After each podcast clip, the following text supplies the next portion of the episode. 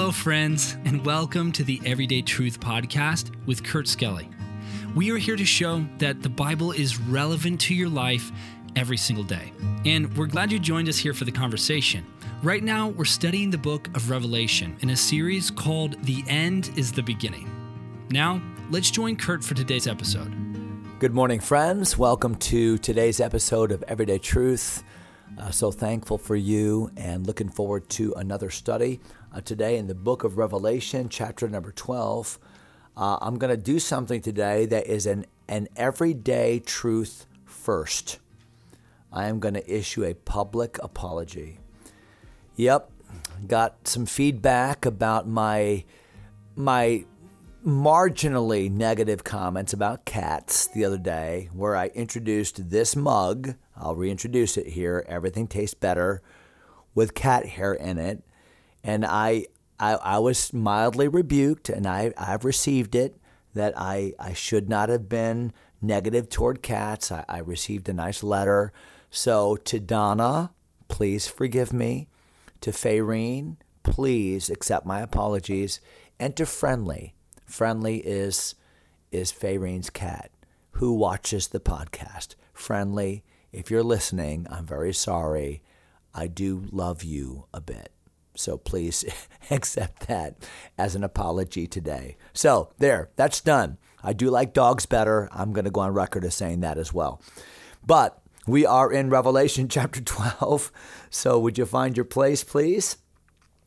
And we're talking about a section of scripture where symbolism is being used. So we talked about the symbol of this woman that uh, was clothed in the sun, and the moon was at her feet, and the 12 stars were the, uh, uh, the crown on her head. And we talked about reasons why we believe that is Israel and how Israel gave birth to uh, Messiah and we and we know about that how she get, had pain in childbirth and it was a season in Israel's history where she was under the subjugation of Rome. And and then we read about the dragon and how the dragon the devil uh, and, and, sought to destroy the man child uh, the, the baby as soon as it was born. And now today let's talk about uh, the child himself. So we're in Revelation chapter 12 and verse number 5 if you would uh, look there with me, uh, where the Bible says, And she brought forth a man child, baby boy, and watch the description now of the Messiah, verse number five, who was to rule all nations with a rod of iron. In other words, ultimate authority. And her child was caught up unto God and to his throne. So, what what is the symbol of verse number five? The third symbol is the it's the the, the description of the identity of the, the baby born of this woman. And of course we know that to be Jesus. He Jesus is the man child that was born. And what was the purpose for Messiah's coming? Well, a purpose. Now we understand theologically soteriologically, there's a big word for you, just refers to salvation, is that he came to seek and to save that which was lost. Luke chapter 19 and verse 10, uh, 1 Timothy chapter 1, it's a faithful saying and worthy of all acceptation that Christ Jesus came into the world to save sinners, of whom I'm chief, said the Apostle Paul. So we know that as far as redemption was concerned, Jesus came to be the suffering servant. He came to die uh, for our sins, to be the Lamb of God, our Passover, you know, all of that. But as a Jewish Messiah, he came to rule and reign. And he was to be received and accepted, not rejected uh, by God's people. But of course, we know that none of that was true. We know that Jesus did come unto his own, John chapter 1, and his own received him not. They rejected him. Jesus legitimately offered himself as king to his people. Remember the triumphal entry into Jerusalem and how at least there was ostensibly a reception of Jesus. He's the son of David, Hosanna, the palm leaves, the, the, the coats that were uh, thrown down before that, that donkey as he uh, rode into the into town, but yet within a week crucify him, crucify him. And so there was not a real trust, a real heartfelt belief that Jesus was the Messiah. So rejected. Uh, so, but does that does that remove the fact that Jesus will rule and reign? Does that remove the fact that Jesus uh, is the ruler of the nations and will rule all nations with ultimate authority? Of course not. And we, we know now through the clarity offered through, through the New Testament that Jesus came the first time and suffered and died, but he will come the second time and will rule and reign. He will, he will uh, defeat the armies of Satan and of the Antichrist at Armageddon. He will uh, enter Jerusalem uh, from the Mount of Olives. He will return in like manner as they saw him go. He will rule and reign for 1,000 years. We, as believers, will rule and reign with him on planet Earth. So, what a, a wonderful uh, prophecy and encouragement that is. But here in Revelation chapter 12, we just read about he was born, his purpose was to rule the nations of the world, uh, headquartered at Jerusalem, but uh, that didn't happen. Not then. See, see it again in verse number five? He was who was to rule all nations with a rod of iron, and her child was caught up unto God and to his throne. So, what's that a reference to? That's a reference to the birth of Jesus and then to the ascension of Jesus, essentially the end of his earthly ministry. So, what do we know? We know that Jesus was born, that's Bethlehem. We know that uh, he was born in fulfillment of Old Testament prophecy. He was he came to his own. So the woman, the, the mother in that sense was Israel. We know that obviously Mary was the physical mother. We know that Jesus lived a perfect life. We know that he ministered publicly for three years. We know that he was rejected and that he died. He was buried. He rose again. And then we know that he appeared for a period of, of about 40 days in his resurrected body to different people at different times. At one time, up to 500 people, over 500 people at one time. Uh, Paul talks about that in 1 Corinthians 15. But then eventually ascended. Uh, Acts chapter 1, ascended from the Mount of Olives, to which one day he will return to the Mount of Olives. So when we talk about the comings of the Lord, really there are two comings of Christ. There's the first coming, and then the second coming is when Jesus again comes to this earth. And that's the distinction. Because sometimes, if we're not careful, we talk about the rapture we talk about yeah, Jesus is coming again. He is coming soon, morning or night or noon. We ought to be ready. And that's true. He's coming, but not to this earth. So the rapture, he comes in the clouds. We meet the Lord in the air. So we can't really call that the second coming. It's not. The first coming, he came to earth. The second coming, he's coming to earth. And uh, we will be there with him at that second coming. So, why am I saying all this? I'm saying all this because I want us to understand the flow here, because we're taking a big panoramic look. So, so far we've learned in Revelation chapter 12 that Israel it was the one that was given that promise. Remember Abraham. We're all the way back now to Genesis chapter 12. The story of the Old Testament really is the story of God's people from Genesis 12 through the end of Malachi, uh, and really the story of God's people's failures. But then the New Testament begins, and we see that God's people have delivered to the world Messiah.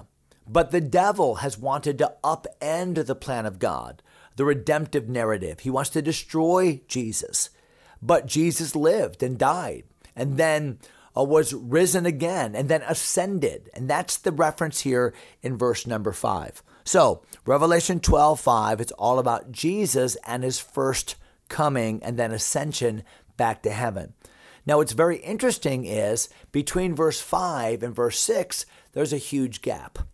Now, don't let that alarm you because often in the Bible, when the ministry of Jesus is described relating to Israel, you're going to see the gap of the church age. Why? Because we're not talking about the church right now in Revelation chapter 12. We're talking about the nation of Israel. So we go from Jesus coming and then ascending to the tribulation period. Why? Because the tribulation period is Daniel's 70th week. A Messiah being cut off is Daniel's 69th week.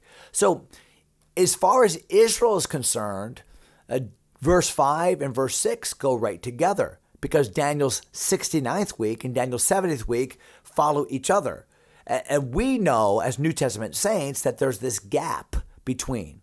Remember, remember when Jesus first went to the synagogue of Nazareth? That was his hometown. After he had started his public ministry, you can read that account in Luke chapter 4. Jesus actually preached to his hometown people from Isaiah 61, which is a great messianic passage. And in that passage, Jesus said he read he read the verse from the scripture and then he stopped reading in the middle of a sentence. He said to preach the acceptable year of our Lord. Well, that's when Messiah came. The acceptable year of our Lord, the coming of the Messiah described in Isaiah 61 and verse 1. It's interesting because Jesus stopped right in the middle of the verse. Because the last part of the verse is, and the day of the vengeance of our God. Well, that's Jesus' ministry at, at the end of the Great Tribulation. So Jesus cut a verse in half. Why? Because that verse is separated. I think it's a colon, maybe a semicolon. That one punctuation mark in Isaiah 61 and verse 2 represents 2,000 years uh, here of the church age. So, what I'm saying is a gap between verses 5 and 6 is not unusual. We've seen it already in Scripture. Okay, so I've got to hurry. Look at verse number 6. So, verse number 5, the public ministry of Jesus, his birth to his ascension. Now, verse number 6, and the woman fled into the wilderness, where she had where she hath a place prepared of God and they should feed her there a thousand two hundred and three score days. Okay, so if you do the math there, that's three and a half years. So what are we talking about? We're talking about the time in Daniel's 70th week, those seven years, where things are going to get so bad, it's going to be great tribulation. And the great tribulation will, will be so bad that believing Jews, those that have believed the gospel of the 144,000, those that have taken the warning of Jesus to heart. Remember in the Olivet discourse in Matthew chapter 24, he talked about the abomination of desolation, the time when Antichrist would break his treaty with Israel and would uh, make them worship the idol that he sets up in the temple. Well, the Bible says that believing Jews are going to see that and they're going to be able to escape from Jerusalem and escape that persecution and hide uh, in the wilderness, in the desert. Some believe in Petra, uh, but will be able to, to, to escape that judgment for, or that tribulation for that three and a half years. So that's what that's a reference to. So we go from verse 5, which is the first coming of Christ, to verse number 6, where we're dealing now with believing Jews in Daniel's 70th week who are recognizing the coming of great tribulation and are hiding themselves for the last three and a half years. Okay, wow, there's a lot going on, right? Now, one last verse for today. Look at verse number seven. Um, and we'll just introduce this. I'll come back to this next episode. But the Bible says there was a war in heaven. So the great tribulation on earth, the three and a half years, will be immediately preceded by a war in heaven. Interesting. You don't think about heaven as being a place where there's going to be war, but there will be a war in heaven where the participants will be Michael, so the great archangel Michael and his angels fought against the dragon. So the dragon, of course, is Satan, and the dragon fought and his angels. So there is going to be just ahead of the great tribulation on planet Earth. Remember, the first three and a half years are going to be relatively calm, but the last three and a half years on planet Earth are going to be just uh, unbelievable. We've talked a little bit about that with some of the, the trumpets already and some of the seals.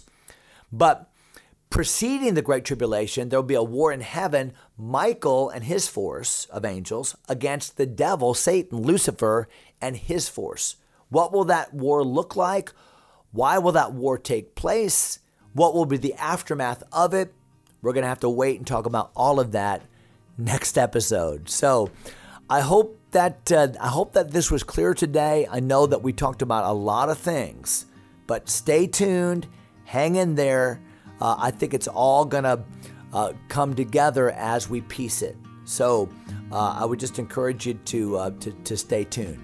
Thank you for being so faithful. I do hope you have a great day today in the Lord, and we'll see you next episode. God bless you, my friends. Thanks for taking time to listen. If you enjoy Everyday Truth, go ahead and subscribe to the podcast or share it with a friend. Until next time, God bless.